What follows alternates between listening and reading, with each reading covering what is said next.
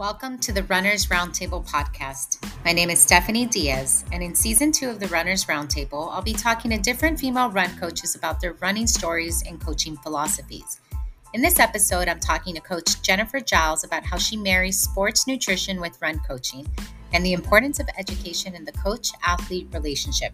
Enjoy our conversation and thanks for listening.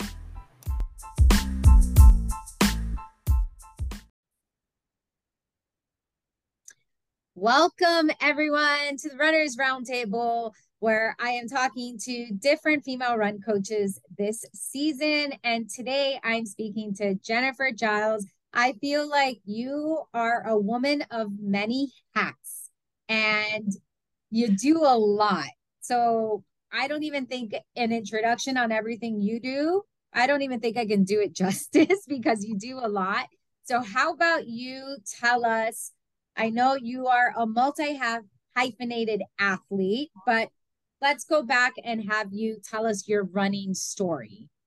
Absolutely. First of all, thank you so much for having me, Stephanie. I'm just so excited to chat with you about my favorite topic, running. but um but yeah, I'll just quickly give you a synopsis of my story. I'll try to make a very long long story a little shorter and more easily digestible. But um, I honestly hated running, especially as a youth athlete. I did some team sports like swimming and softball, and you know, everyone tried soccer and basketball and that kind of stuff. So, and I liked it. I was never really good or great at anything. I was decent, but not great. So, um, and I really should have been voted voted least likely to run ever because I I avoided it at all costs. I hated it. It didn't make me feel good. I got out of breath. It hurt. so I just hated it.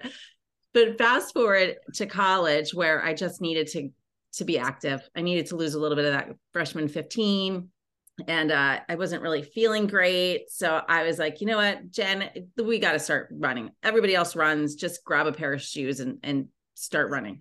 I don't know what made me say that to myself, but I did. So I was on vacation with my family and I bought a pair of running shoes and I just started running.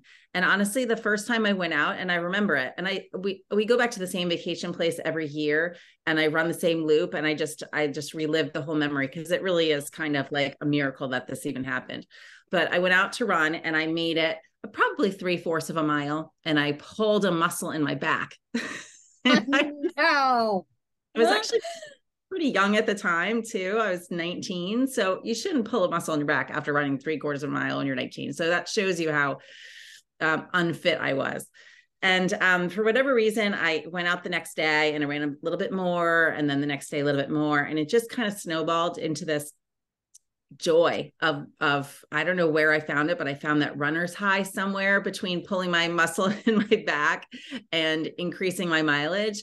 And, you know, I got to two or three miles and I just held it there for, you know, a number of months, maybe close to a year. And nothing more than that ever crossed my mind, other than that, I love to get outside and run. And I love to run two to three miles. It was easy. It was great. I lost a little bit of weight. I felt good. But during that, I, I, I was talking to some other people and I realized that there's actually races you can run. And I thought maybe I should try that. So, and I thought maybe I could run a little bit faster if I ate a little bit better.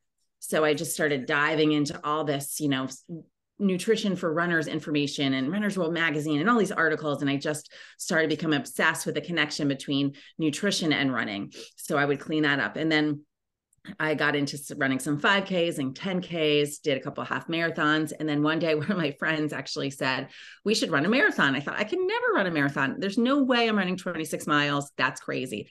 And she explained, You don't have to run 26 miles before you run 26 miles. And I thought, Oh my God, there's like a science to this.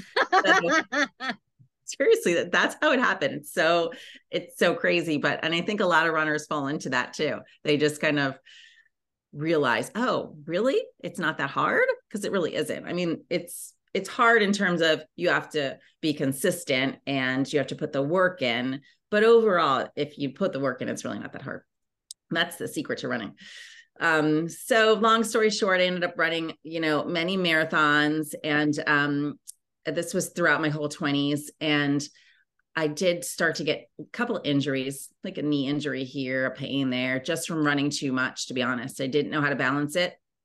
And so I started going back to what I know, which is swimming.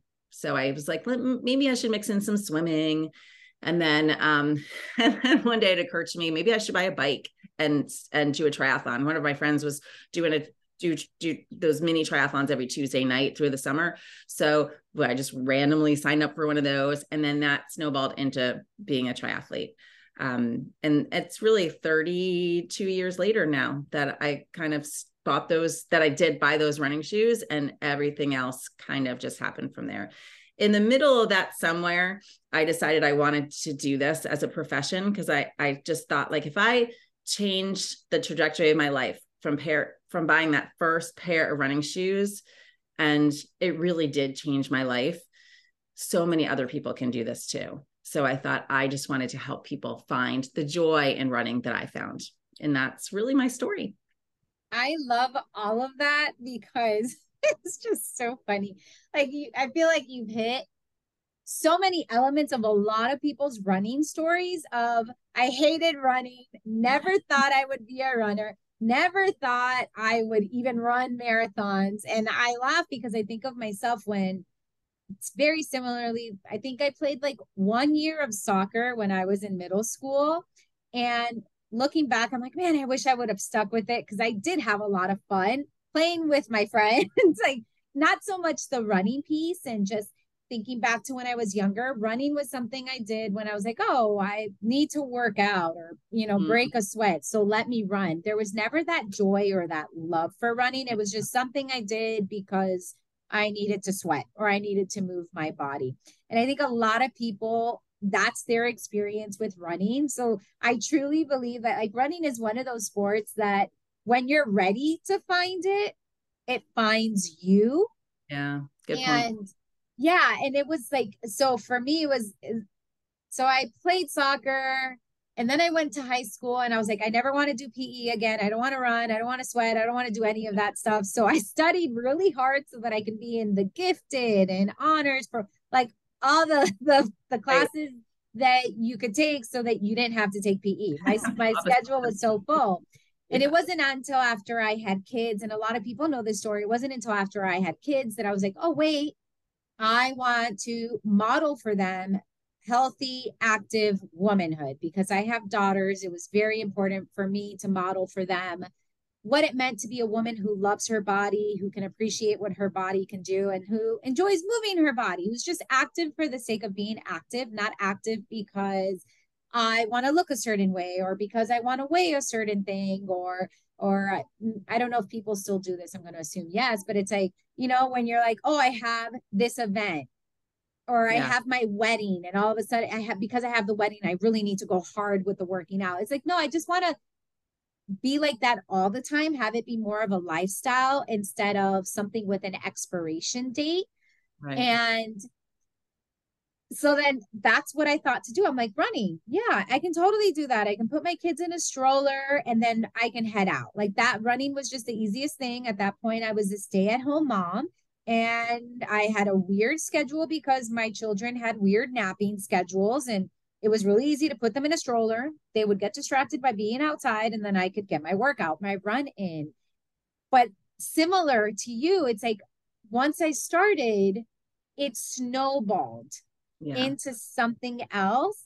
And I even love the way you're like, oh, there's a science to this because because I had a, a similar experience with the marathon. Like, and I remember in those early that like first year to two years where I was running consistently, people would say, Oh, you're a runner. When are you going to do the marathon? And I remember thinking, why do we have to assume all runners are going to do marathons? Like, can't I just run and like be okay with where I'm at?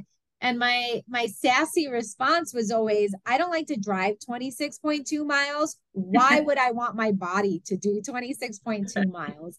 So I appreciate that too because it's one of those things where it is a great reminder that what you think you can't do, you mm. actually can once yeah. you understand how it's done right yeah. so like the marathon was one of those things where it's like i don't want to do it but when you break the marathon apart to run by run not so much like month by month or week by week but if you just take it apart as run by run it can be done But when you're looking at, oh, I have to go from zero to 26.2 miles in one day, yeah, that is really intimidating. Even though the reality is, is like, no, you're actually going to go, you know, zero to three or five, and you're going to build upon that each week. And as you build, so does your confidence in your ability to do the yeah. distance.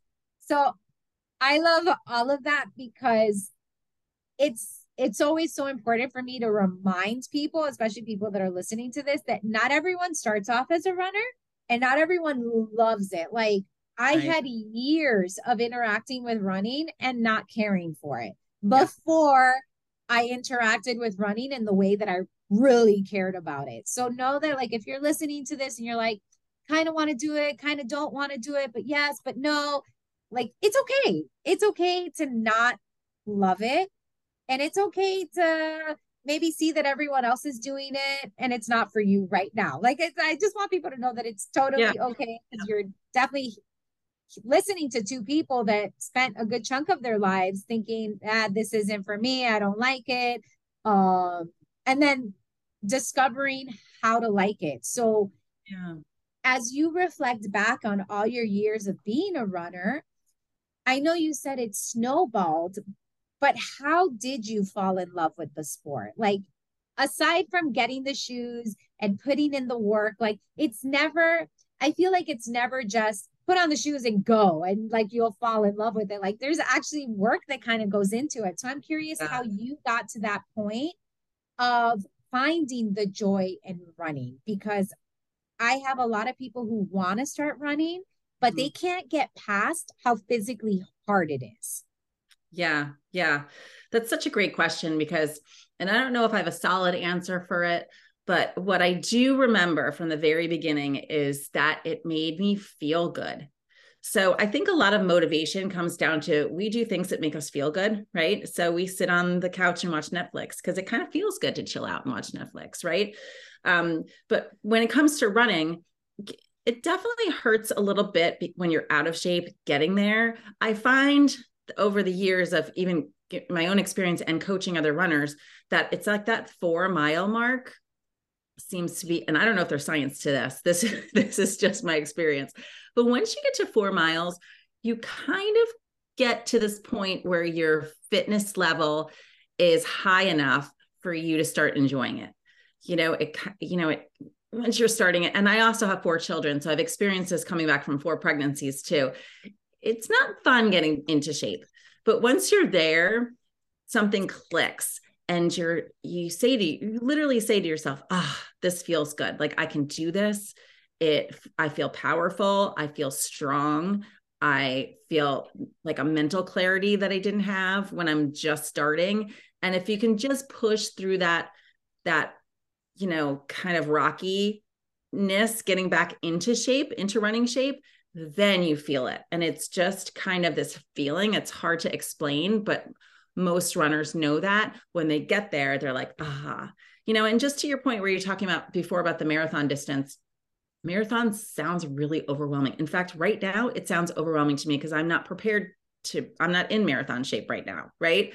But if I was to take six months and get there, I would feel that confidence and know I was ready to run a marathon. So there's different cycles of your life. I've run so many marathons, but it still sounds overwhelming to me until you take the time and put the training in and then you're ready. So there it's always like this up and down training cycle that you go in, but when when it clicks it clicks and you know it. When you're there you know it. That's the best way to explain it. Yeah, and that makes me think of my run this morning um, because it was a four mile run. And it was that four, once I reached four miles, I'm like, wait, I could keep going, but I'm mm-hmm. done. But like, I could keep going. And I think that's, that's, so I have people when they come to talk to me, it's, they say, okay, it's really hard, or I can't breathe, or, um, it hurts. it hurts. And I always try to tell people, I'm like, you, you just gotta, the brain is going to chatter. The mm-hmm. brain is going to say a lot. It's going to, especially if you're doing something new like running, the brain is going to have a lot to say. And mm-hmm. either you feed the brain and the negativity continues, or you just say, okay, I accept that this is hard right now, or I accept that this sucks right now, because it is true what you're saying, where it's like, the longer you go, whether it be in a run or in a training, the more comfortable you get with the demand of it. Yeah. And it's not to say that every run is going to feel like that because there are definitely runs that are like, I mean, my four mile run on Tuesday, I was like, thank goodness it's done. Like yeah. we're done. Whereas right. today I was like, oh, I could have kept on going. Yeah. But I think that's like the beautiful part of running too, where it's like, it's almost like a gamble. Like you don't know what you're going to get when you get into the run. Yeah. But even though Tuesday's run and today's run felt different, when I finished, I was really proud of myself. And I think it's convincing people or getting them to even try, right? Like you said, like, yeah, you have to go through the rocky parts mm-hmm. to get to that part of, okay, this doesn't, yes, it was rocky, but it's not always going to be rocky. Or yes, it was rocky, but it's, it's just your body kind of waking up to the task of running. Yeah.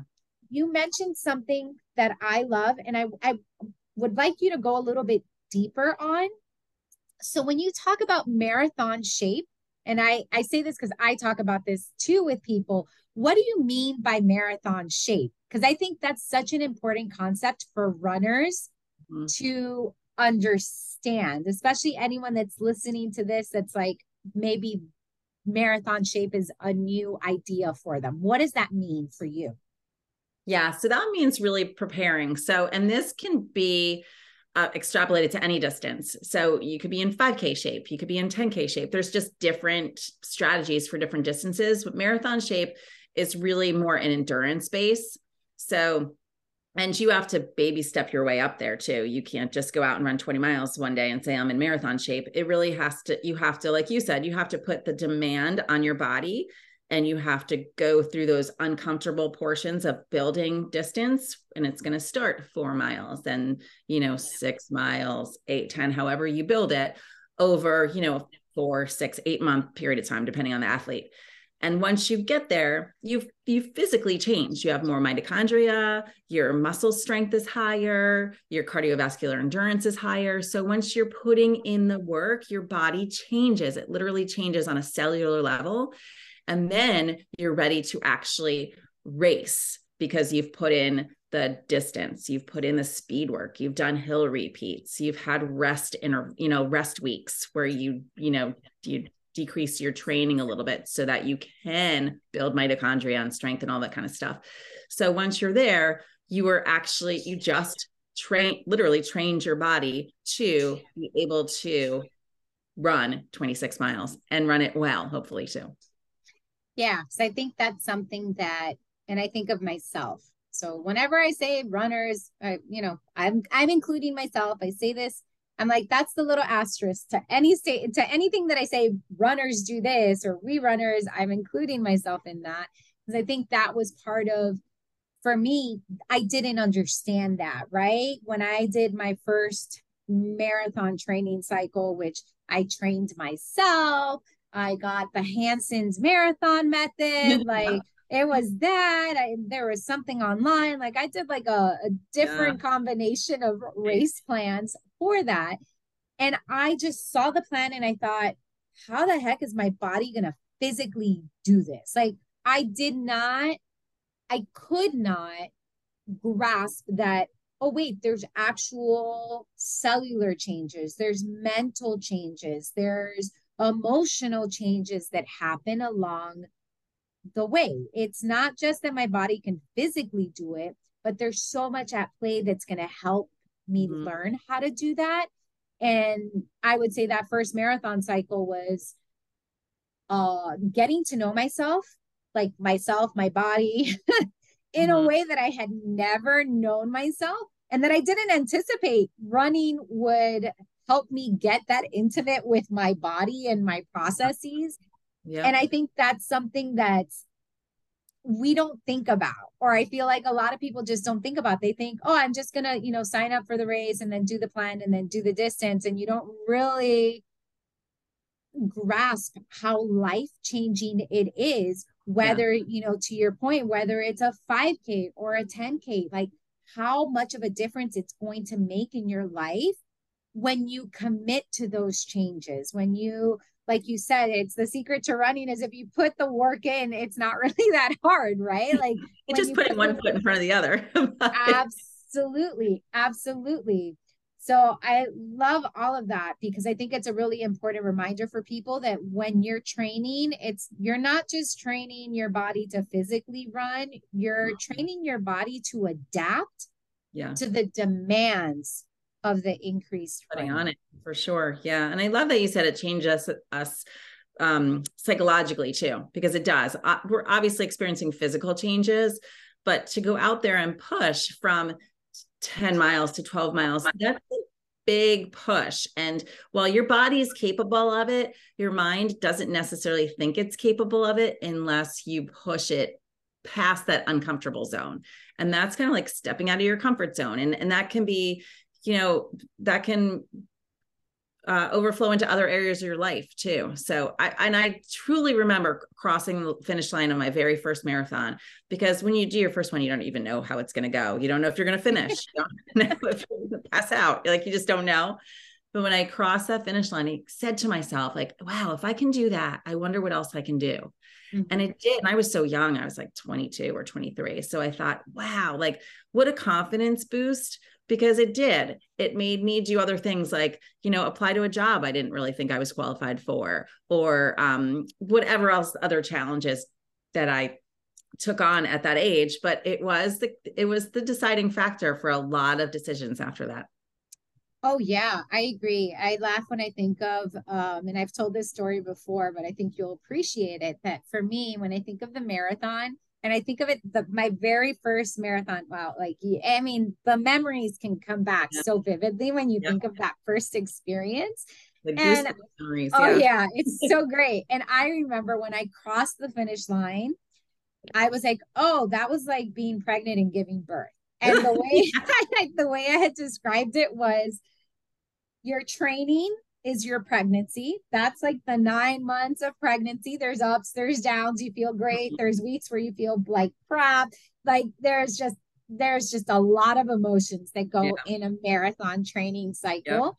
The race itself was labor because mm-hmm. it was painful. and there were moments where Especially I was like, yeah, there are moments where I'm like, how am I going to keep doing this? Like, how? Like, even when you train for it, like you said, your first one, you really just don't know. Yeah, don't so, know. for me, the marathon, running the marathon itself was like labor, where it's like, okay, I'm doing this really hard thing. I don't know what's going to happen. Like, this is kind of scary, kind of exciting, kind of like, I don't know, so many emotions at once.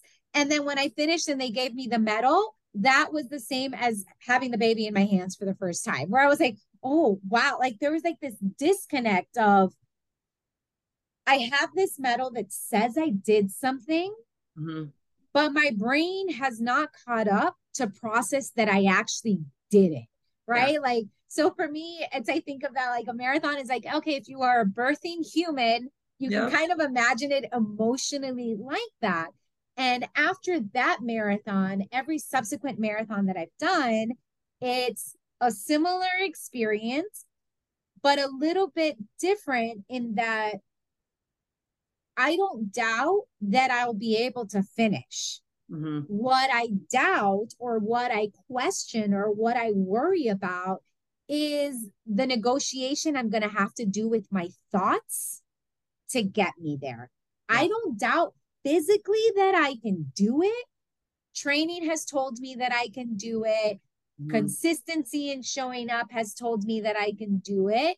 But the state of my mind on race day and in response to the things that happen during a race, that's where I'm like, I don't know what demons I'm going to battle out there. Hopefully they're quiet or yep. not too much because it's like and, and you know, and I try to tell people this where it's like control what you can control and let go of what you cannot, right? So like I did the Chicago Marathon last year, 20 uh, two years ago. I can say two years ago, 2021 Chicago Marathon.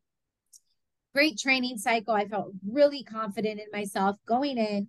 And the day of the race, it was just hot. For me, it was uh-huh. hot and it was humid. And I, you know, very quickly I'm probably within the first mi- five miles. For me, it's always the first five miles are very telling as to the experience I'll have on a marathon. And in those first five miles, I was like, today's not my day. Like, it's not my day. I don't feel good in this weather. I feel gross. It's just a lot. Weather, like weather for me, I've learned this in all my years of running at this point is that weather is just that is a issue that I will never be able to resolve. If yeah. it's hot, yeah. For me, it's just not. Some people can thrive. Some people can figure out how to thrive in the weather. I'm not one of those people. I'm someone that if it's like, if I go outside, my husband, it's like this week, there was a day when he was like, oh, it's cooler outside. I'm like, no, it was still humid. Like, there, no, like, I don't care. Like, unless it's freezing, I'm not happy. So, I think that that's so important what you bring up because it's our minds do play such a big role in how we show up, in how we feel, in how capable we think we are. So, before I ask the question that I want to ask, I'm going to mm-hmm. backtrack a little bit and I'm going to ask, how did you get into run coaching? Oh, that is a good question. Ironically, I went into sports nutrition first. I, as a runner, said, you know, I just want to be a sports nutritionist because I want to a find out everything I could possibly know about sports nutrition for my own well-being, but also so I can help other athletes do the same thing. And while I was in school, getting my master's in sports nutrition, I, I was also getting a master's in physiology at the same time. So I was doing like this dual program, and all my friends kept asking me to help them with their run plans. Like, you just ran a marathon. Can you help me do this? You've run all these races. Can you help me? And, and so I kind of just did because I loved it. Right. And then it dawned on me that I could probably do this, you know, professionally. And um, so that's really how it happened. It was kind of by accident, to be honest. And it was just because I loved doing it. And I thought I could really just help more people do it. But it also really added to my sports nutrition business because I feel like if you work with a coach that has a sports nutrition background, now you're kind of getting two for one. And I think your training, I know your training can just benefit so much by having that balance of nutrition support and a nutrition strategy and a run strategy because they go hand in hand. You really can't have one without the other, in my opinion. Oh, yeah. Listen, listen, I'll. And I remember again, like going back to my first marathon. Obviously, it's the first one. So, like, your body's going to change a lot. And that's something I try to tell people too. You know, like when you're just getting into the sport, you're going to mm-hmm. see a lot of changes. You're going to see changes physically, you're going to see changes in your time. The longer you're in the sport, the less you're going to see those changes and the more you're going to have to tweak of everything else, right? Yeah. Like everything else. How I ate 10 years ago is very different than how I need to fuel myself now. Which is changing. oh, it's so frustrating. It's so frustrating. I mean, it's exciting, but it's frustrating. Yeah. But I think back to like that first marathon that I did, and I remember all I ate for lunch during that marathon training cycle was grilled chicken, quinoa, and an avocado. Like Boy. that was it. And I remember after I did the marathon, I had some friends comment, they're like, wow, you looked great, or you look too skinny. And I'm like, wait, I don't understand what you're telling me.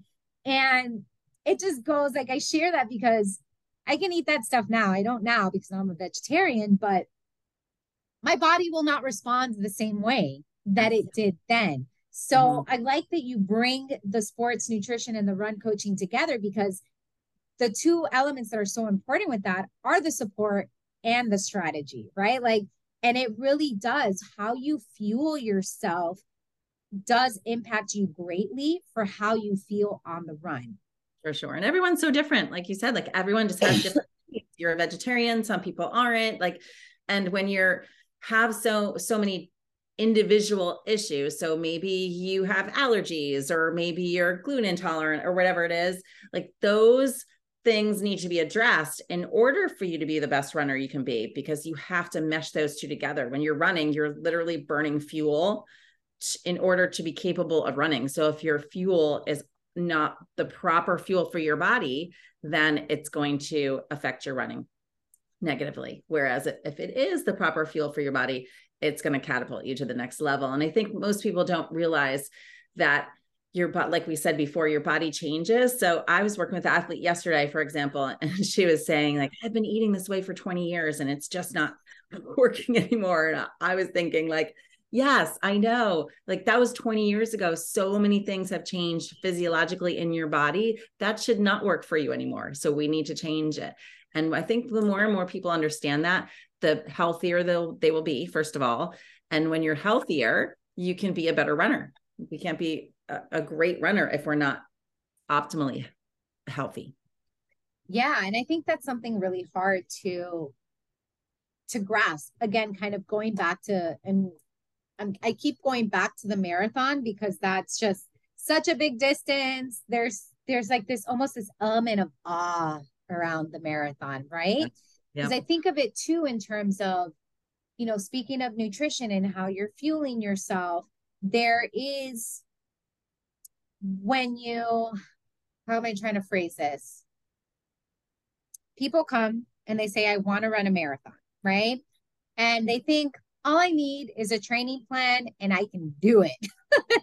I can do it. And it's like, no, actually, when you run a marathon, and this is with all distances, but particularly with marathons, when you run a marathon, it truly is a life overhaul. Like mm-hmm. everything in your life is going to change. And even for myself i had this this realization and you know last the 2021 chicago marathon for me that was my ninth marathon. And what i did it was a great training cycle but after the long runs i was beat like beat. I would come home and felt like i could not function. Yeah. and afterwards i'm like that's not normal. So, you know, I did that. I did that. I got my blood work checked out and it's like everything's fine. And then I had just this aha moment of, hey, Steph, it's your nutrition. Like, mm-hmm. it's your nutrition. This whole, and I've implemented since on my long runs of, you know, something as simple as I'm going to take my gel every 30 minutes, every 30 minutes. Oh my gosh, the difference that that has made in terms of how I feel. Now, don't get me wrong. On Saturdays, I still come home to take a nap because I love a nap, like napping. Yeah, that's good recovery. That's smart. yeah. But it's like one of those things where I'll come home, I'll take an hour long nap, and then I'm good to go. Whereas mm-hmm. I'm thinking of that Chicago buildup, and I remember getting so frustrated before I had that aha moment, getting so frustrated of man, why do I feel this way? Why is it that this 20 mile run, why is it wiping me so far out? And it's like, oh, yeah, hey, Steph, like, remember that you didn't fuel as much as maybe you should have. Remember that even afterwards, you're eat, you're, the breakfast you had after a 20 mile run should not look like the same breakfast you have after a four mile run. So, like, yeah, I it's so important for people to remember that. So I share this because I want to know how do you get people to buy into it because I feel like I feel like you have to get people to buy into eating more which kind of sounds ridiculous when we're talking about runners, right? Where it's like, but you're doing a lot with your body. So, how do you get people to buy into the fact that like they need to eat more or even yeah, I think I'm just going to leave it at that so that I can hear what your perspective is on that question. For sure. It's it's a combination really from a counseling perspective. It's you really have to educate first of all. I I work a lot on the why behind the what. So really this is why you need to eat the certain way, the science of nutrition as it pertains to athletes. We do so much more than non-athletes just from an activity standpoint. So it just makes perfect sense that you need more fuel to fuel that and when when i say fuel i mean food you need more food you need more calories to support all of the activity that we're doing because we're doing a lot day in and day out. It's not just long runs in the weekends. We're doing stuff during the week. We're lifting weights, we're doing easy runs, we're doing hill repeats, we're doing cross training. There's a lot that goes into it. And that act- constant activity level creates a constant cell turnover. So I really educate athletes on how that happens and what you need to do to support that cell turnover so that we can become stronger and faster and better runners. That's the key. Once you know the why, the science behind it, it's so much easier to implement different strategies and you know create a better pre-run meal or um, time your fuel during runs better or plan a recovery meal better not just after your long run but reco- you know pre and post meals during the week too. I think a lot of people think oh what should i eat on the run? Because that's like that's the best the most common question i get. What should i eat during my long run? Well it's not so much that. Let's back it up and say what should i eat on a consistent basis throughout the whole week to support my weekly training and my long run? It's this bigger picture. And I do know in my experience that when you explain those pieces of the puzzle to runners, a light bulb goes off and then that's when implementation starts to happen and that's when your run progresses to to uh new levels yeah and that's it's, it's what you don't know you don't know right yeah, like if you don't sure. know you don't know you're going to kind of keep on going with it it yeah. was just it's i love that idea of explaining the what behind the why mm. because we see it i've said it you know where it's like fuel like food is fuel. And it's like okay that's great. That's a nice statement but like why? Like why is it that we need to shift? And that is a shift. For a lot of people it is a shift in perspective of seeing your food as fuel and not food as food or food as an indulgence or food as something you earn where it's like right. no here right mm-hmm. right? Like this is something that you're actually using it to fuel yourself. And with the people that you work with do they give you feedback on that? Like oh hey this was what i ate. This is how my run went. Like oh, yeah. what's the communication? That's what it's all about. I call it like nutritional csi because we have to go in a trial and error. Like we figure out what works what doesn't work and different things work for different people. So we really kind of experiment. Try this this week try this kind of strategy or plan this week or try this new gel or bar on your long run this week and let's see how you feel because it all comes down to how your body feels with different fuel. I, I also love to tell athletes you know when we go out for a run we are producing energy right? One one foot in front of the other that's energy. Food is measured in energy. It's literally calories are a measurement of energy. So if we don't have enough calories aka energy coming into our bodies we cannot produce energy. So i have a lot of runners coming to me saying you know i'm running fasted. So you're going into your run wanting to produce all this energy but you don't have any energy coming in. And that's why your splits you're not hitting your splits or you have to um, decrease your pace or whatever the issues are it's usually nutritionally based yeah, I would say as someone who used to run fasted, we all did. Um, yeah. so that's what I was going to say. You know, it's also great that, you know, the increase in technology has made a, a lot more information available. And mm-hmm. then there's people who, like yourself, can make very complicated information really simple. And this was something a few months ago. I forget who I was listening to, but it was a nutritionist. And she just put it so simply. She's like, carbs is energy, protein is repair. And I'm like, oh, oh, like, and I'm like, wait, I knew this, but when she put it that simple, it was very much like you need the carbs for the energy for the run. Once mm-hmm. you're done, you need the protein to repair what what's been yeah. broken. Exactly. Right. And it was one of those things where I was like, wow, that was so simple. But yeah. similar, like I used to run fasted.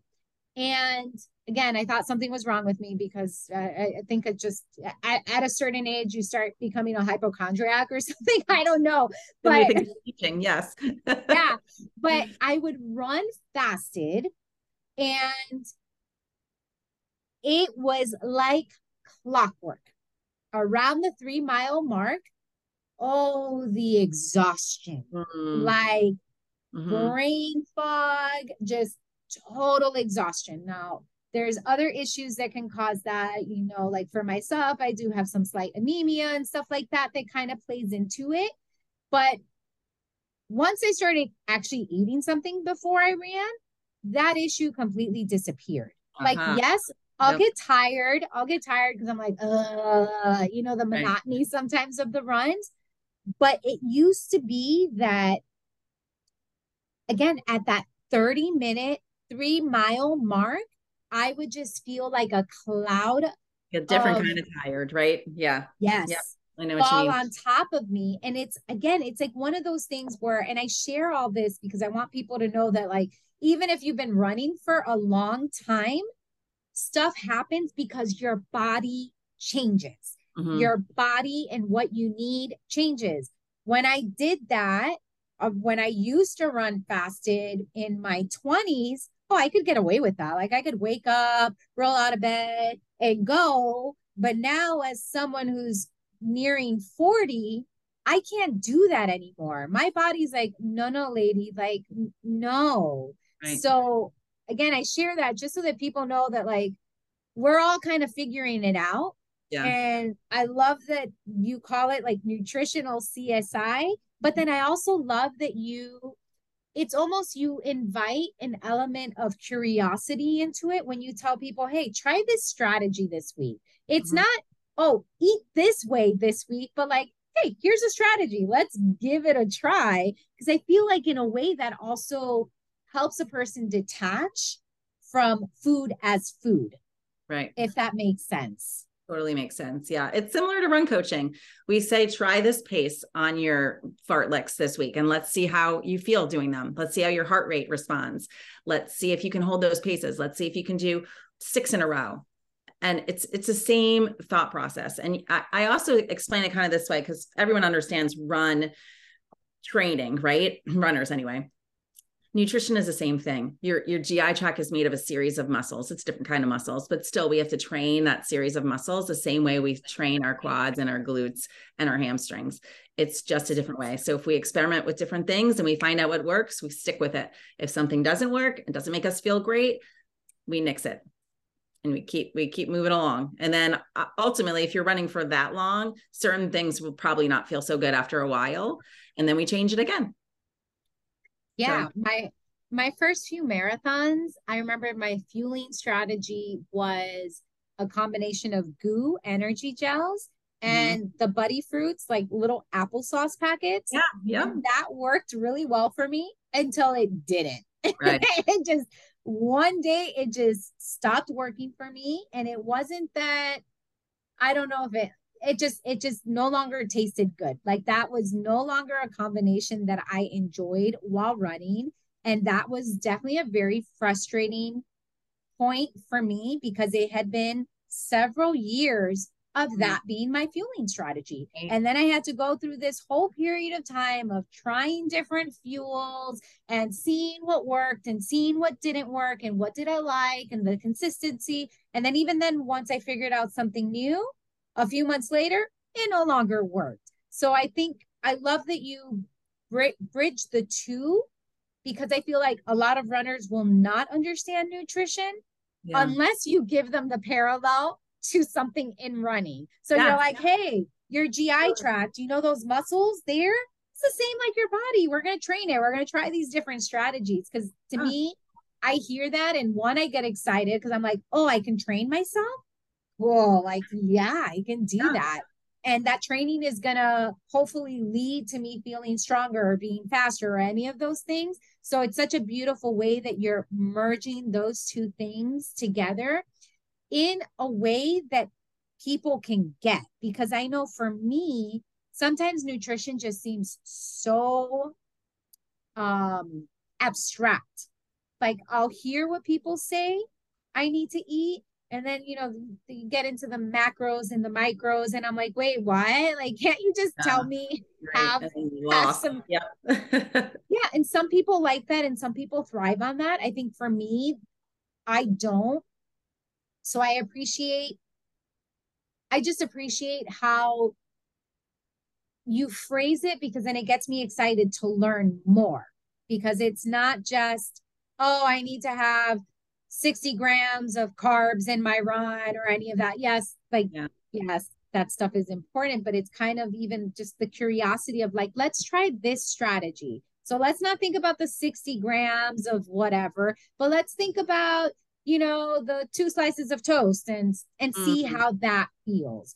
I so, love that. Yes, I totally agree with you because once we get stuck in numbers, then we move away from food. And now we're not really thinking of food as anything that's enjoyable or anything that's going to fuel your body. It's just numbers. And that's a fine line, especially for runners or really any athletes, if you think about it, and disordered eating, because now there's not a relationship with food. It's all just calculating these percentages, and that's very dysfunctional. And if you flip the script and now focus on food that's going to make us feel good and run fast and run for many miles and improve your endurance and your cardiovascular health and the long term picture of health, then it's a different story. And then there's a much better relationship with it and it works better too. Yeah. I mean, I've said this before, I say it all the time. Us runners are very motivated to do the things that are going to help us run, right? Yeah. Like we're we're a little we're yeah. I'm like if you tell me that eating a spinach smoothie every day is going to help me get my PR, I'm I mean I'm going to try it. Like mm-hmm. I I went you know like there was a period of time where I was drinking and my family thought it was so disgusting, but a glass of beet juice every single day because yeah. I read it was really good. And you know, the anemia and iron stuff. And they were like, What? And I'm like, This is, I was told and I saw that it would help me as a runner. And they were like, I, I don't know how you do it. And I remember the first few times of drinking it, I would have to pinch my nose. So oh, yeah. it literally tastes so like that, it's very, yeah. very exactly. And then it got to a point where I'm like, okay, this doesn't taste bad. It's fine. But I, again, I share that because very motivated to be my best, strongest runner self. So if it's, as you said, where you explain the what behind the why, mm. I don't drink the beet juice anymore but at least for a period of time when I was deep in marathon training, maybe I'll start it up again. I was drinking it because I'm like, I'm willing to try to see if it does anything. Yeah. And again, it goes back to that nutritional CIS, CSI of that. How would you say your running has evolved over the years? Oh, that's a, such a great question. Oh, and everyone's running's evolved, right? So I think that, and I actually recently just turned 50 a couple months ago. So when I look back, because I've taken some time to look back, when you turn 50, you t- tend to do that. and, and I look back, say, when I started, and it was all really about learning how to do anything, right? Just how do I increase my fitness? How do I run more miles? How do I get faster? How do I eat better? It was all figuring it out, right? Then in my 30s, it was really kind of trying to prove um, what I could do. So run more races, run more marathons, get a PR. It was kind of all about performance based measurements. And I would even say that was true. I was also, I also have four kids. So I was also getting pregnant or, or rebounding from a pregnancy and you know, running with kids in strollers and figuring out where to get my run and training in while I'm trying to be a mom and working. Like it was a lot of juggling. So there was like a decade, over a decade of doing that. and most of my 40s was really kind of taking a step back and saying, I love this and I want to do this forever.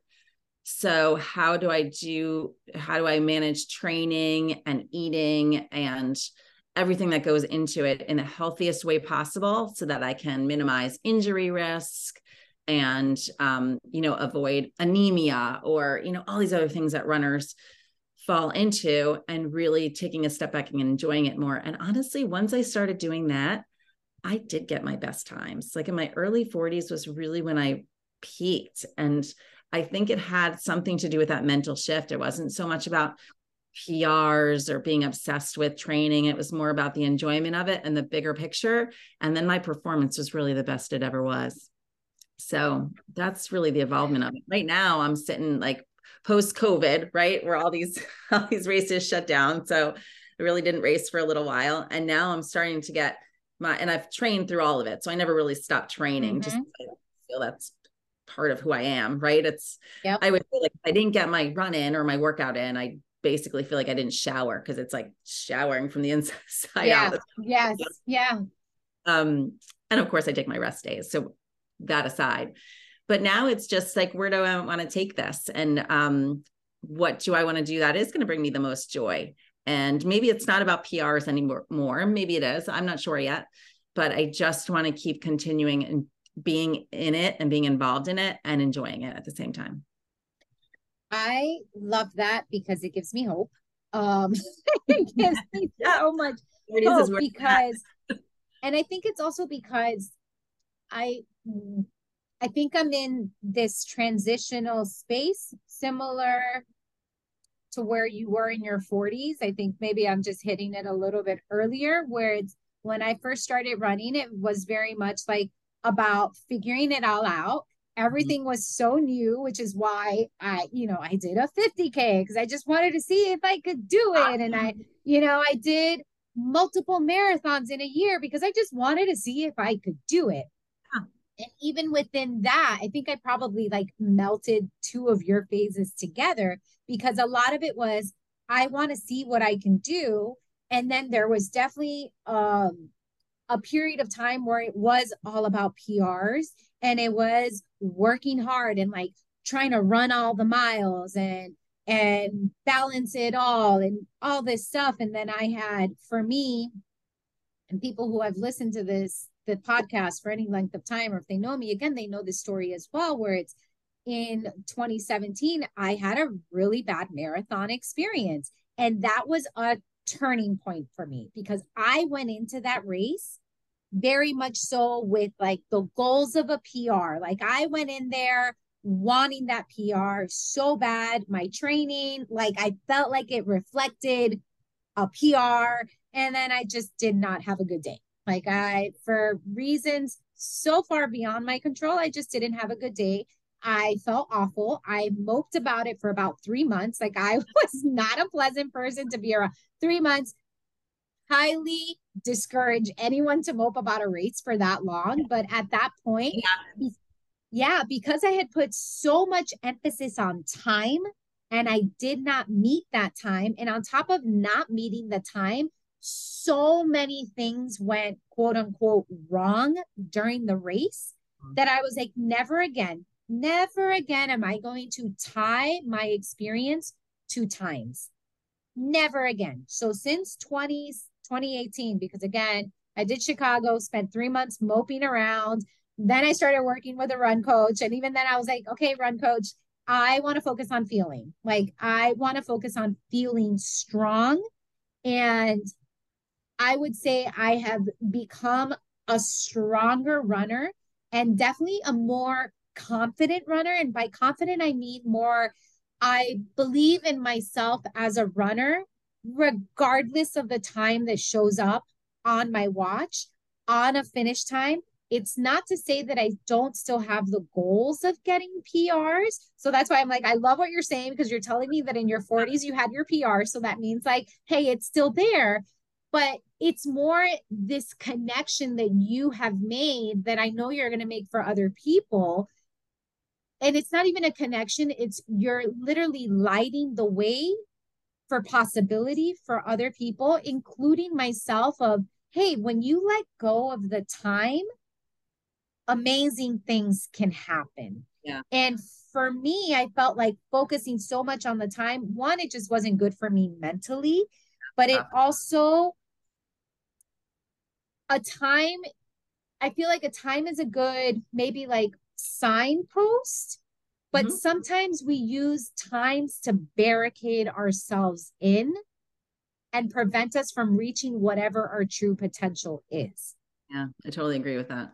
And it's a hard mental shift to make, but once you focus on, you know, other things like enjoying the process or enjoying the experience of a race and not necessarily that that time that's on the finish line when you cross, um, it releases the pressure and that's when you can push yourself a little bit further than you think you can.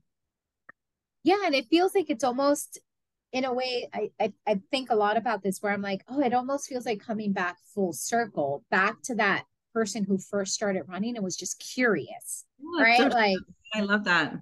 Yeah, like that's what I thought of where I'm like, I'm like, oh, I feel like I'm going back to that younger version of myself that just wanted to try and just mm-hmm. wanted to see. Because again, I spent quite a bit of time focused on those times and those PRs and the realization I had, which, you know, it works. This is the realization I had was that once I meet one number goal, I'm not even going to sit and rest in that number goal before I start thinking about the next number goal. Right. Yeah. So, and that, that can be a dangerous place to, it's great because it's motivational. It keeps us going and it keeps us focused and it, you know, it, it just keeps us pushing ourselves to new levels. So that there's nothing wrong with that. I actually love that. But when yeah. it becomes too much of the purpose, then you lose yourself a little bit. And I find that you're not really uh, achieving the goals that you set out to. Yeah. Yeah. That's, I, again, I hear you and I'm like, okay, so, because I feel like there are moments, and I'm curious to hear if you have these moments with your athletes or these discussions, because there are moments where I feel like an anomaly or like something's wrong with me because I'm not chasing the time goals because I feel like everyone talks about PRs and paces and all that stuff and I'm like but I just want to feel good. I want to like have fun. Like, I feel like there's something wrong with me because I'm not chasing those very specific measurable metrics. Right right. That's where the numbers get a little dangerous because they do. They were too hyper focused on them. I feel like you just have to quiet the noise. Like there's nothing worse than going to a race and hearing everybody else's stresses, right? Oh, I, I didn't have my coffee this morning. I don't know if I can do this. I'm really nervous. And you're like absorbing all these other comments from all these other people. And then you're not focused on your own race. So it's really important to quiet that noise and just focus on what you really want. And then you'll you'll have a better performance because of it. Yeah. I even try I feel like after the big races, we always, I feel like after any big race, right, you'll hear of the people who like they got their PRs and the people who did not get their PRs. And then I'm always like, I'm somewhere in the middle of like, I didn't get a PR, but I had a great time. But like the weather sucked. But yeah, here, yeah. and I think it's like, it's just such a great reminder that all of that is noise. And ultimately, you did or I did the best that I could with mm-hmm. what I had on that given day because truly beyond paces and finish times, what we're training is to get to the finish line healthy and injury free. Yeah. Yeah. And what's the finish line? There's so many finish lines. There's so many races. That's why we do all these races because there's going to be good ones and bad ones. There's so yep. many ups and downs in our training, but there's ups and downs in our racing too. So, and if it's not for the downs, we really can't appreciate the ups, the good ones. So if yep. you look at the big picture of just like your journey as a runner instead of one race or one PR or whatever it is, then you're never dissatisfied because it's all just part of the journey. Uh, I love that. Even right now, I have this visual of like multiple finish times yeah. along the way. So it's even that, it's like, hey, I mean, I have goosebumps just thinking about that because we do have a tendency to get hyper focused on one race, on mm-hmm. one thing. And like, I'm like, oh, I have goosebumps now because I'm thinking for myself where I'm running the London Marathon in April. And it's like, things where but it's also like like those were words that I needed to hear of like yes I'm doing this marathon and yes it's going to be wonderful but it's just one of many finish lines mm-hmm. and I think even being able to say that comes from what you described for yourself of this place of being in a relationship with running that you want to last forever. So mm-hmm. when you know you're hooked at this point, when you know you want to spend the next 30 to 50 years still running, that finish line is like a blip. Yeah. Yeah. Totally. It's a race and you see somebody in their 70s, 80s, or even 90s that are racing, and you see the smile that's on their face There's not one older runner that I know that's not the happiest person on the planet. And it's because they're still in it. And yep. it's not about PRs for them. Maybe it was at one time. I'm sure for many of them it was, but at some point they they were at peace with that and that they're just running because they love it and still racing and still healthy and still out there doing it. Yeah. So it's like a good reflection point of how can you bring more peace into running so that you can quiet that outside noise to discover whatever your potential is. Mm-hmm. For sure. Mm. And then maybe your PRs just change. I always think about this too. You know, uh, maybe your PR in your 20s was your PR in your 20s, and then maybe it got better in your 30s, and maybe even better in your 40s. And then maybe my PR, this is where I'm struggling with now, PR in my 50s may not compare to my PR in my 40s, but it's still my PR of my 50s. Absolutely. And it's like, or even thinking something like a marathon, right? Most of us are not running multiple marathons in a year, right? So it's like, okay, well, hey, that's my marathon PR at that particular age, and that should be celebrated too. And I just, again, I love this idea of of having a more global view of what your running is and thinking of these finish times as just like that's just a pinpoint in the timeline of your running and not necessarily the whole definition of your running. Oh, I love that. Oh my God, I love it so much. How would you describe your coaching style and coaching philosophy? Uh, this is a good one because it's probably changed over the years too. Um, and probably changed based on just my own experience because we're human and that's what happens. Mm-hmm. But I feel like from a coaching perspective, I really work with each athlete to individualize everything. So I know if I'm working with, you know, a working mom who only has X number of hours in the week, then we need to make sure we get her training in in a specific way so that she can balance everything and not feel overwhelmed. I really don't want running ever to be overwhelming for somebody. I want it to be a part of their life and not something that takes over their life. And I really believe we can fit that into everybody's schedule and everyone's goals if we do that properly.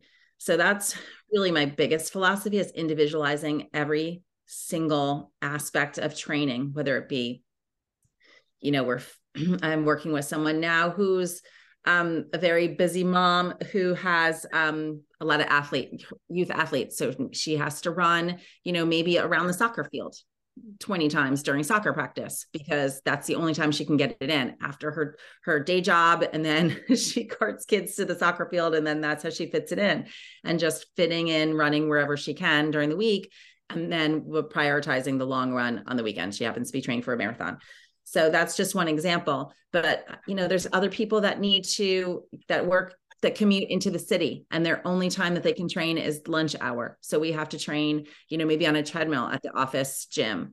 And that's a different set of issues, right? And there's just a different set of, of training variables that are involved in that. So everyone's training plan looks different.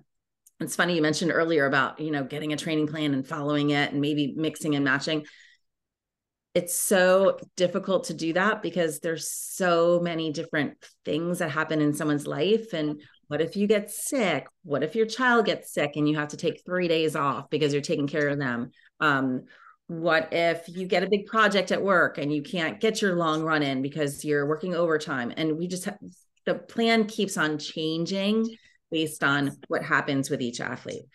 And then to the same note, the plan keeps on changing because say we did an interval run on Tuesday and the intervals were off. Either you couldn't hit the intervals or maybe the intervals were too easy and that needs to change. So automatically the workout the next week needs to change based on what just happened that week before. So it's very um it's just very flexible. My my coaching style and i always base it based on what's happening with that athlete at that time and i think that's the best way to go about it because if you grab a cookie cutter plan there is no room for that it's just get this interval workout in this week hit these paces do this long run but what if that doesn't happen? And then you kind of fall behind the eight ball if certain things don't happen according to that plan. Whereas with a more flexible plan, um, you can hit every mark along the way. It just may not happen, you know, at the time you think it's going to happen, but it's going to happen eventually. Yeah, I love that you bring that up. And I like, I was like, oh, the plan is a it's a living thing. Like the plan that you make for your athlete is a living thing.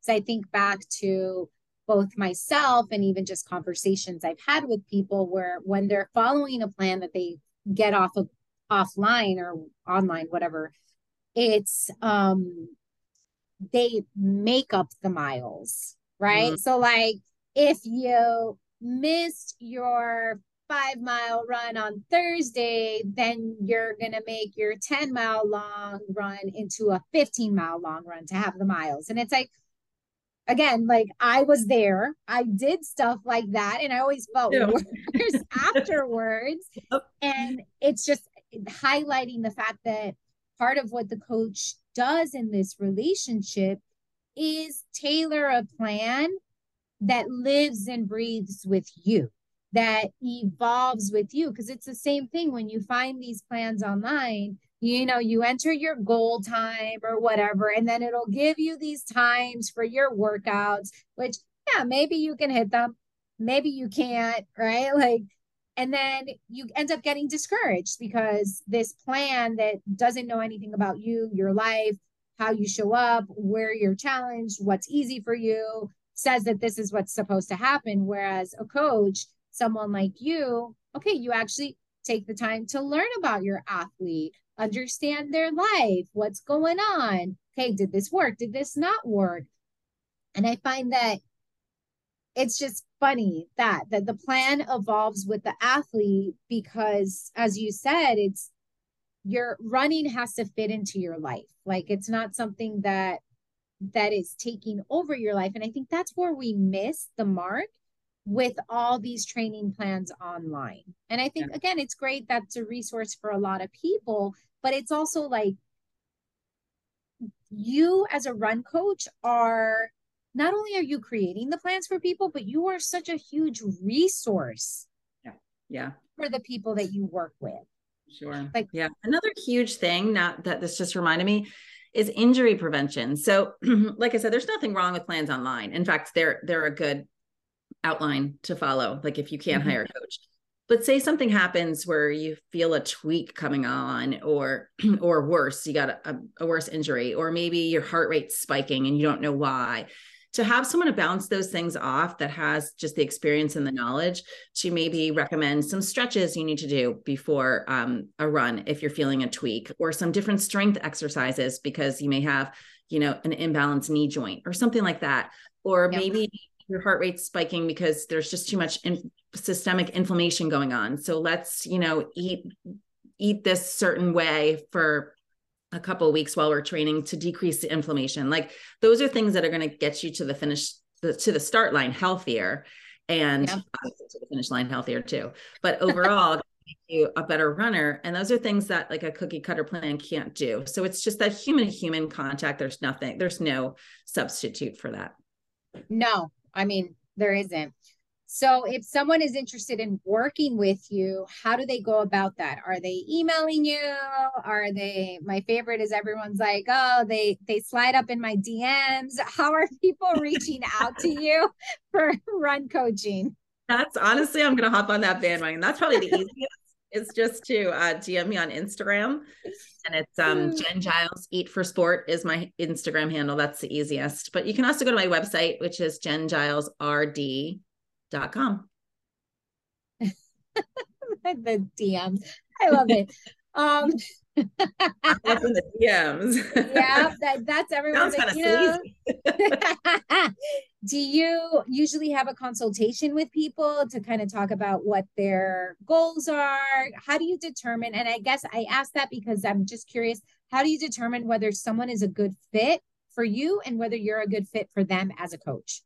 Oh, great question. Yeah, I do. I chat with the athlete first and we have a discussion just based on what their not only their goals are, but what their expectations are. And then we, during that conversation, decide if it is a good fit based on what they want to achieve. And your training plans, do you usually give them? Uh, it's like everyone I speak to has a different approach to it, which is so great. Is it, you know, week by week? Is it two weeks? Is it a month? Is it an entire training cycle? I know you said that the plan evolves, but how do you communicate that plan to your athletes? I usually do it week by week unless there's an athlete that's going to say be traveling for a month overseas or something and then I can plan a month out but even that even in those situations, I still tweak things week by week based on the feedback from each week. So, um, and in different different circumstances, I can do different things, but typically it's week by week because I think that's the most effective way is to get the immediate feedback and then plan accordingly. Yeah. How do you handle this? Is like this is my favorite question to ask. How do you handle difficult conversations with your athletes? So, mm. uh, an example I get, or an example I've given, it's like you know you have an athlete who let's say, is constantly running faster than the prescribed workout. Mm. or they're yeah but we'll go with that one because i feel like that's a really common one of people either running really well you know the the two of those right? Running way faster than what they need to be running or should be running. In their workouts or on like an easy run when you tell them, hey, just chill. So, how do you address those, or how do you have that conversation with your athletes? I'm pretty honest and upfront, to be honest. So if I see someone's paces are a little fast, and and that is one of the most common things, and I think we're all guilty of that, right? we go out, and we feel really good, so we don't want to run two minutes slower than our race time. We we want to push it but again it comes back to education. So i'll sit down and say okay this run was run you know at race pace when it was supposed to be super easy and your heart rate was really high because of it. So it's going to take us 2 or 3 days to recover from that which is going to push back your long run blah blah blah whatever the plan is. And um, once they understand that because i feel like runners just don't grasp that but if you if you take a step back and understand why i'm telling you to run so slow on your easy days and then again that light bulb goes off and they're like oh it's going to make me better at the end of the day? And and they're like okay i'll do it. But you just don't know. Like you said you don't know what you don't know. But once you know it then you can put it into action because you understand the reason behind it. Yeah and i feel like even that is just hearing what you said it's like we you kind of have to reverse engineer it of mm-hmm. hey you're running so fast today that you're not going to be recovered and feel good for that harder effort that's supposed to be hard. You're gonna yeah. you might feel like trash on your long run because you didn't take it chill enough. So it's like this like kind of like reversing it so that they can see it and connecting those dots because again like I'm very guilty of this where there have been days where I'm like, the weather is beautiful. And I'm like, oh, I have a little more step.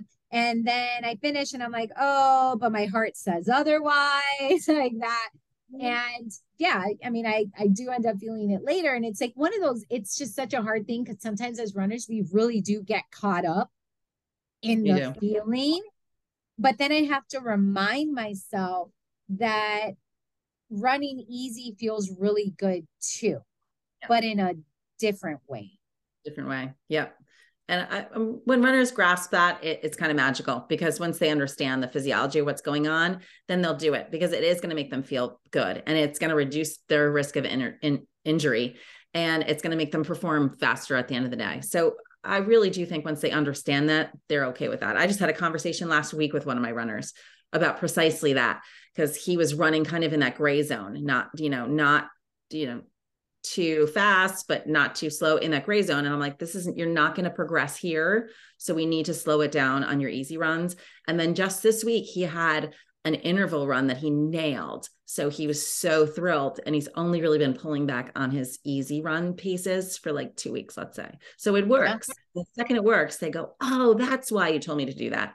And then, then, then you're fine. So uh, it's a difficult conversation to have because you know they're not listening to you but it's really just because they don't understand. And so when you back up and say this is why then it's really not that it's a difficult conversation to have. Yeah. And ultimately you know as we've talked about runners want to get better. So if mm-hmm. they understand the why behind it yes there may be difficulty adjusting to it. But once you start to see the pieces click together then it's like, okay, there's more buy in, right? Like once you start to see it. All right. The final question that I have is how can we make running more accessible? And lately I've been adding as well more inclusive. Mm, I love this question too. So I feel like running in general is pretty accessible. All you need is a pair of shoes. You know, like it's not like a sport where you need all this equipment and you need ice time if you're a hockey player or a private coach if you're, you know, want to play D1 soccer or whatever. Like it's it's pretty easy. You go outside, you can run on the streets. The problem is, depending on where you live, it it could be a little bit more difficult. So there you could live in a city where maybe it's not as safe to run on the city streets. You could live um, I live in a very difficult area to run because it's very windy, narrow roads, and there's cars that go, you know, like, so you have to find, you actually just have to educate yourself on where it is safe to run. But I also think as runners and run coaches and people who just love this sport, collaborating and making run groups or, um, you know, different types of races, safer trails with more lights on them. Um, I'm a big fan of sidewalks. I know that's a bigger project to to uh, dive into, but sidewalks, you know, especially in in places where it's not safe to run on the roads or even just rail trails. But finding those things, spreading that information to people who don't know about it. A lot of people just don't know. We have rail trails yeah. in our area. A lot of people don't know where they are or don't know where to park for them.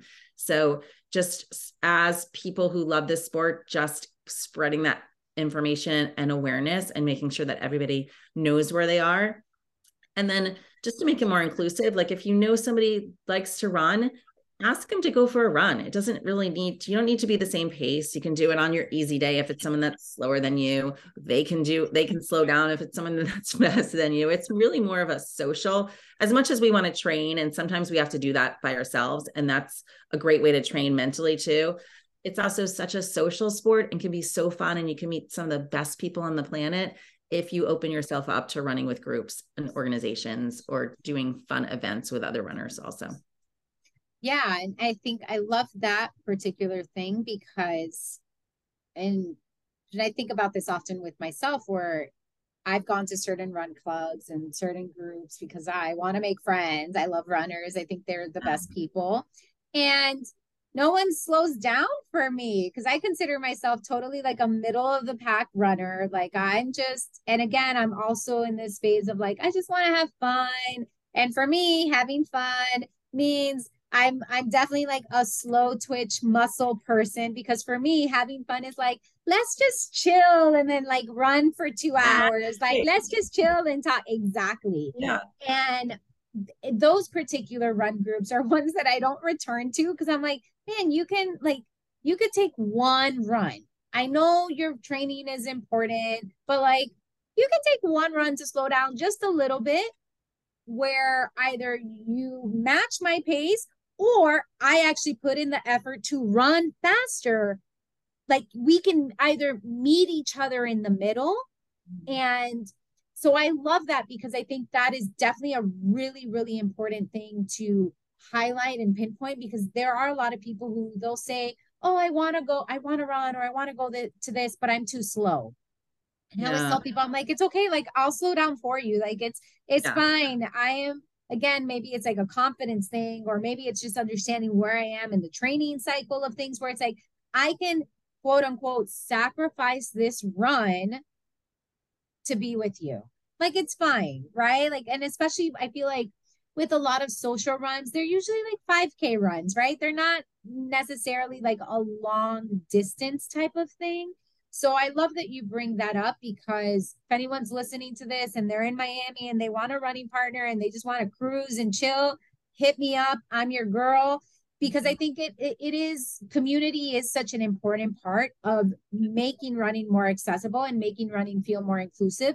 But that and it kind of connects to something you said where when I was listening to you talk, I'm like, oh yes, our us runners are advocates for the sport, right? Yeah. Like we are eh, advocates and ambassadors for the sport. So if we want this community to grow, we also the people who are already in the community have to put themselves out of their own comfort zones to bring more people into the community. And sometimes that does mean you're the one that's going to slow down for a little bit so that someone new to the sport can feel welcome and like they belong. Yeah, 100%. And the people that don't slow down, they're just not your people. Oh, absolutely. Yeah. Oh, yeah. I, I learned that. And there was like a ah. few run clubs where I went to a few times and I'm like, all right, like they'll say hi in the beginning and then they take off and I'm like, okay, but I'm like by myself now. Like I, you know, and, and yeah. part of it is just me because I go to these events hoping to make a friend. Like that's just me. It's so and I love that. That's so important because and, and it's like you're putting yourself out there and it just doesn't work three three out of the 10 times that you do it, you know, but it will work and you'll find people that are either willing to slow down or speed up or whatever and those are the people that you're eventually going to connect with the most and that's what it's all about. Yeah, and I, again, like very important to highlight that 3 out of 10 times it may not work, but those 3 times that it does, pivotal moments like yep. that it they, those three moments that it does are going to change your life i can guarantee that. Because runners um, are the best people and you have the best yeah. conversations on a run and we always laugh like whatever said on the run stays on the run. Absolutely. There's nothing like running with someone in the dark where they're next to you you can't really see their faces that creates automatic intimacy and it's like we're telling each other secrets and then the sun comes up and you're like so what we said did not happen. It goes into the runner vault. It's done. Conversation never happened. All right. Last thing is just tell us where we can connect with you. I know you shared your website and your Instagram, but if you can share that again with us so that we really remember it. And also, if you have anything fun or any offerings coming up that we should know about. Yeah, cool. So Instagram is probably the best place to find me. Jen Giles Eat for Sport, and Jen has two N's. Or you could head to my website, which is jengilesrd.com. Those are two of the best places to find me. And um, I also, if you're okay with it, have a free download if anybody wants it, and I can give you the link for it. And it's oh, just oh, yeah. simple snack ideas for athletes.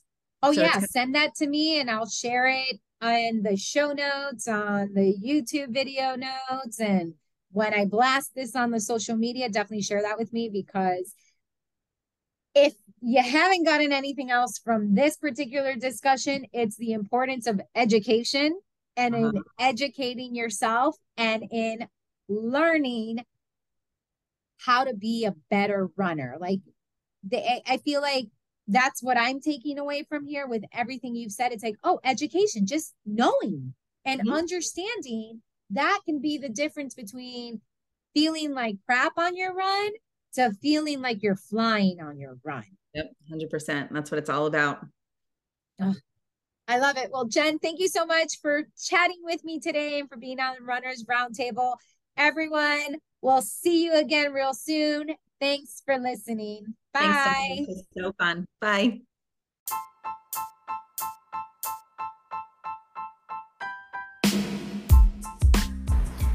There's so much to love about this conversation with Jennifer, but I especially loved her approach to nutrition because I felt like I really got the importance of training your digestive system just like you train your body to run.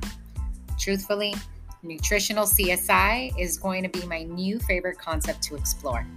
I also loved how important education is to Jennifer because there's always something new to learn and room to grow. We are humans who are constantly changing, shifting, and evolving and our approach to running should move alongside all those changes. Thank you, Jennifer, for encouraging us to understand the why behind the what. For more on Jennifer, follow her on Instagram at Jen Giles Eat for Sports and check out her website, jengilesrd.com. You can also follow me on Instagram at The Cookie Runner. Check out my website at thecookierunner.net and support season two of the podcast over at anchor.fm slash runners roundtable. Until next time, run happy, run strong, and run true to you.